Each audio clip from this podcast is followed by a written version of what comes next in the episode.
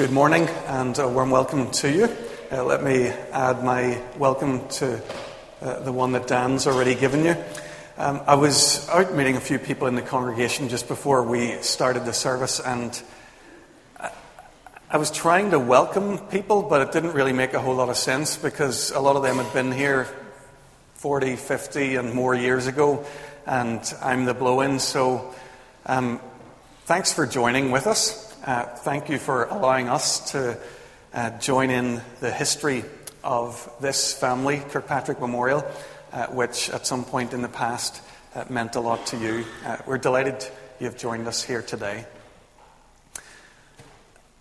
Over the last months and already this morning, we've been thinking a lot about God's faithfulness in the past and how we want to, to recognize that. I, th- I think we've done a, a good deal of that in recent months. And it's been a, a very, uh, a very wonderful experience to hear and to see uh, a little of what God's done over a hundred years in this church family. This morning, for just a few moments, I want to share a, a vision of the future with you. And it's not my vision. Uh, you'll be glad to know it's, it's Jesus' vision. Uh, the one that we just read in Revelation 21. In Revelation 21, John tells us of some things that he sees, but then in verse 5, he tells us of a voice that he hears from heaven. And this voice says simply, I am making everything new. I love Jesus' vision. Jesus sits on the throne. He looks over this world that He's created and that He's died for, and He says, I'm making it all new. I'm going to make it all new.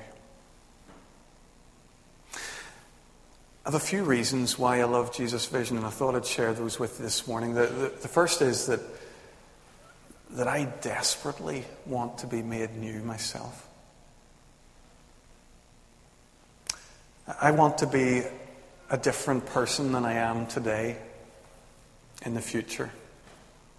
I want to be made more and more into the person whom God created me to be, realizing the potentials that, that He put in me, if only I could hand myself over to Him.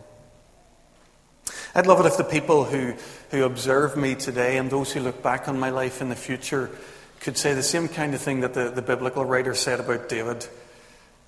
Christoph Ebbinghaus was, or is, a man after God's own heart. I want God to keep aligning my heart to His. I've been given pause to think recently uh, about how willing I am to take risks or steps in God's service.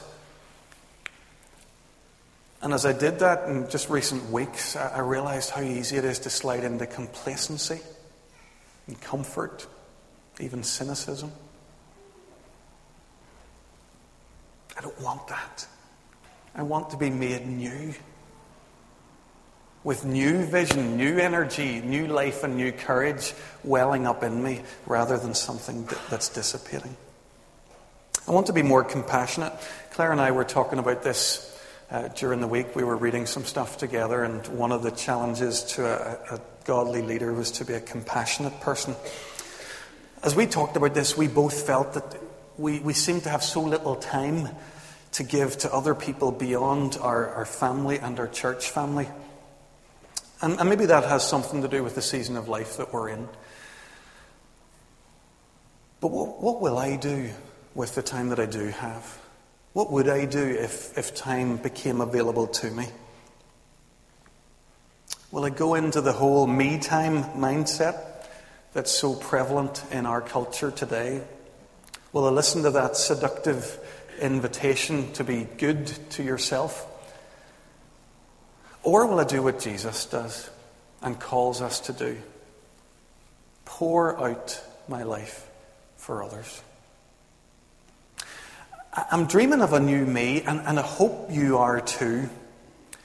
It, it struck me recently that this, this hunger and this thirst to see God doing something new in us might just be one of the most invigorating things that a human being could know. It might just be the antidote to one of our society's biggest fears. What's our biggest fear? Our biggest fear is of growing older, of one day being frail, and of finally dying. We're afraid because we believe that life is best for the young, those with strong muscles and steady feet. But what if there's something much more going on in life? What if God's working in us? Beneath our skin, behind our skeleton, He's working in us to form something. What if He's making us new even as we age? What if we could be people who are growing in faith, hope, and love? What if wisdom was welling up in us? What if this whole exercise of human life is a bit like being mined out of a deep, dark place? A, mining and then a cutting and a polishing until finally a precious stone appears. What if we're getting better or could be getting better as we age?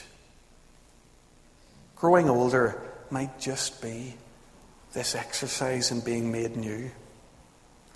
Folks, I, I love Jesus' vision. He's making everything new. I love it because I want to be made new. I love Jesus' vision for a second reason. I'm not just dreaming of a, a, a new me, I'm dreaming of a new you. I, I don't know if you knew that, that I dream about you. I don't know how comfortable you feel about that. But there it is. I am dreaming of a new you. I long for your transformation too. I'm not suggesting, by the way, that you need to be transformed in the same ways that I do. I'm not going to project my sin and weakness and failures onto you. But each one of us needs to know God's transforming work in our lives. We need to know His grace. It needs to come to us in our unique story, our distinctive personality, and it needs to make us something that we aren't yet. When I say I'm dreaming of a new you, actually, I'm dreaming of a new us, all of us together. And I'm longing to see God transforming us individually and then into a, a, an unprecedented kind of community. I'm longing for people whose lives have such beauty and warmth and grace in them that people really begin to take notice. Uh, I don't know if I've ever said this to you before, but I suppose my prayer for us together is that we become a good deal weirder than we are. Now, we're weird enough to start with. Uh, the raw material's pretty strong here at Kirkpatrick. But, but weird, what, what do I mean by that? I want us to be weird in a, in a good way. I want us to be people whose actions you can't explain by normal human motivations. We might look the same, but we're different. So we'll be people who work hard, who give our best, who seek to maximize our potential, but we do it all with an eye for God's glory and not ours. We'll use whatever time or money we accumulate not for ourselves, but to bless others. We'll use our influence for the good of others, not just for us or our tribe. We'll be the beautiful people. Not in terms of how we look or what we wear or how well groomed. Our beauty will be our lives. Our lives will be of such quality that they'll attract other people to come and know the King who's worked this change in us. A new you a new me. Another thing I love about Jesus' vision, I'm dreaming about a new city, a new Belfast. A city whose Christian past finally shows itself somewhere in our present and our future. The Bible talks a lot about cities, and um, it's something I've become increasingly interested in. Isaiah, for example, mentions uh, cities or the city or God's city about 50 times in his prophecy. So he talks, for example, in chapter 60, he says to God's people, Arise, shine, for your light has come. The glory of the Lord rises upon you. Nations will come to your light. He's talking to the city of God, God's people. We're not quite there yet, are we? In Belfast? The nations will come to your light. The nations don't feel safe in Belfast just now. Threats of violence, ongoing racism. We need God to make all things, including our city, new. In another of the city themed prophecies, Isaiah talks uh, in language which clearly foreshadows the passage which we have just read here today. So he talks in Isaiah 65 about a new heavens, a new earth, and a new Jerusalem right at the heart of it. Among other things, he talks about the peace that's going to reign in this city. He says the wolf and the lamb will feed together. It's a beautiful picture. Peace between age old enemies. We're not quite there yet, are we? It seems to me that heading into the summer of 2014, there's as much actual and threatened sectarian violence as most of the, the summers I can remember in recent times. I'm still dreaming of a new Belfast.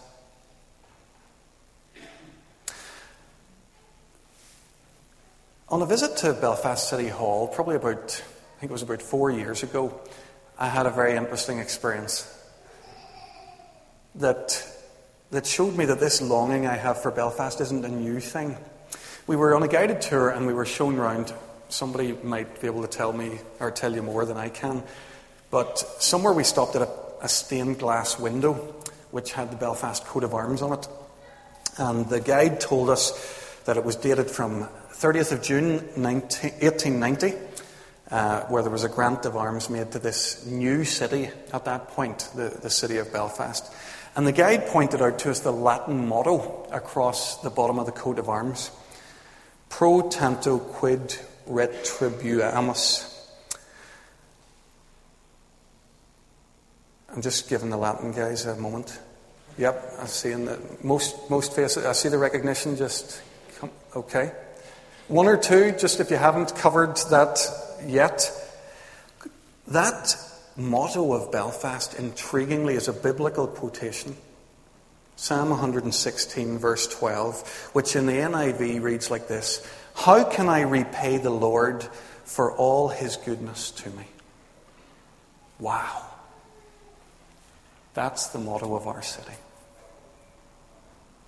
To be a real Belfast person is to be a person who recognizes the incredible goodness of God and who then lives their life asking, How do we bring some of that back to the Lord? How do we repay the Lord for his goodness to us? I'm still dreaming of a new Belfast.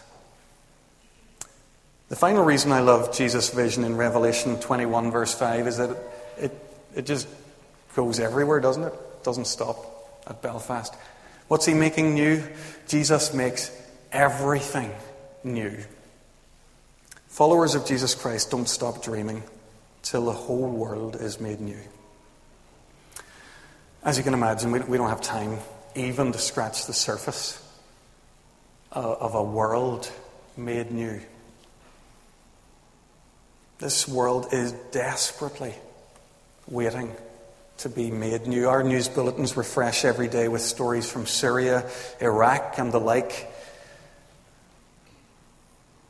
We look, look at the devastation still caused by hunger, caused by AIDS. If, if we even tried to, to put all this before us at once, we'd be in grave danger of despair. What we want to do here at Kirkpatrick Memorial is to pray to God and to participate with God in the work that He's doing to make all things new. Next week, we're going to have a Sunday morning service where we're going to give it all over to, to the mission of many of the members of our church, both locally and globally, to see the renewal of the earth under Jesus Christ. We've been dreaming here a little bit this morning. I don't mind using that word because the word dream and the word vision uh, probably don't need to be separated all the time. The vision of a new me, a new us, a new city, and a new world.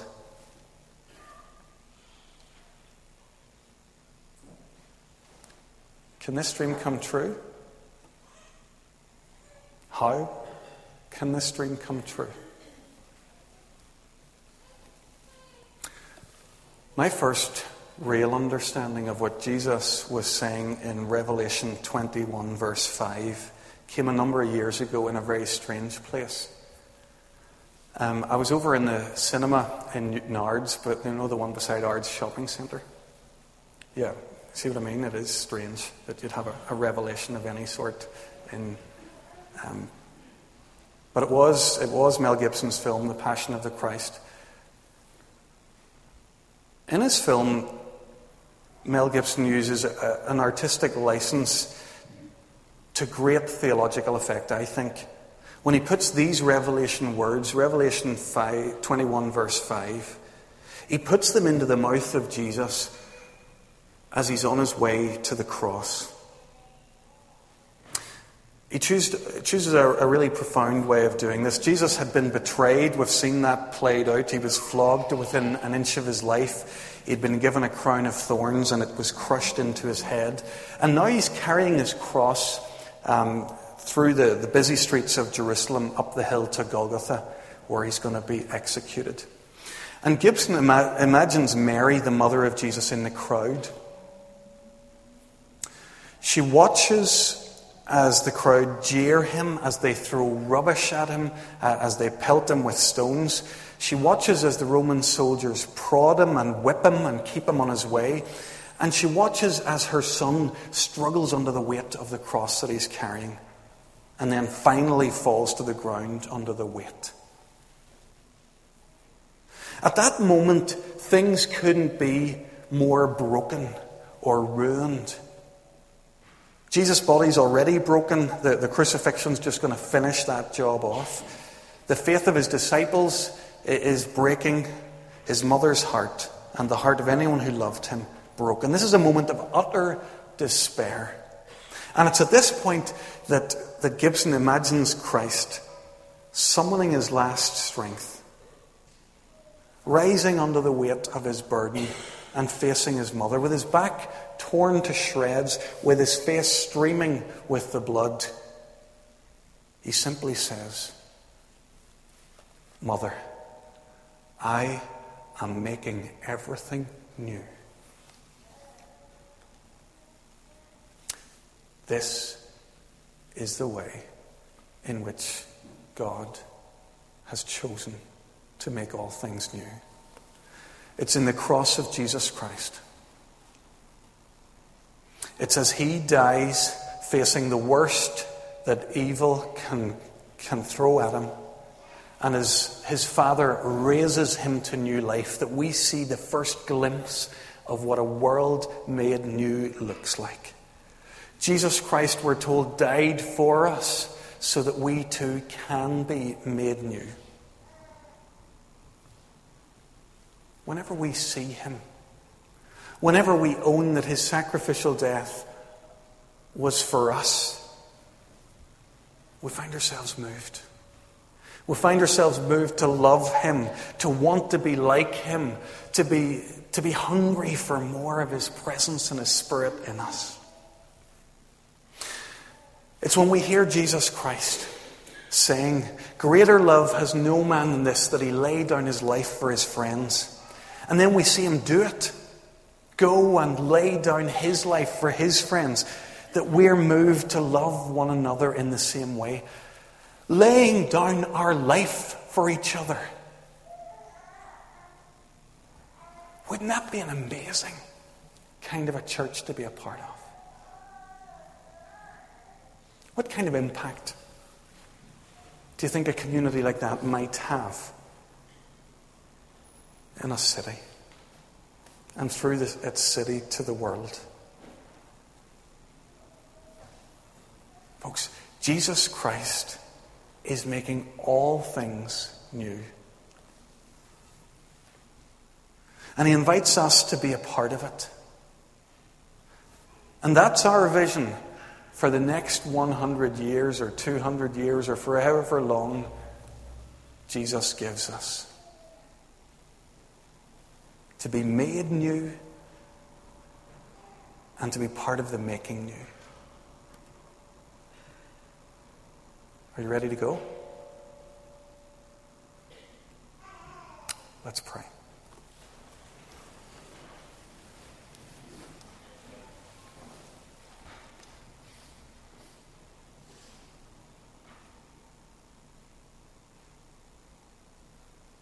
Father God, there are two aspects to Jesus' promise which we can't quite believe. We can't quite believe that you could make us new. Many of us are living de- defeated and resigned lives.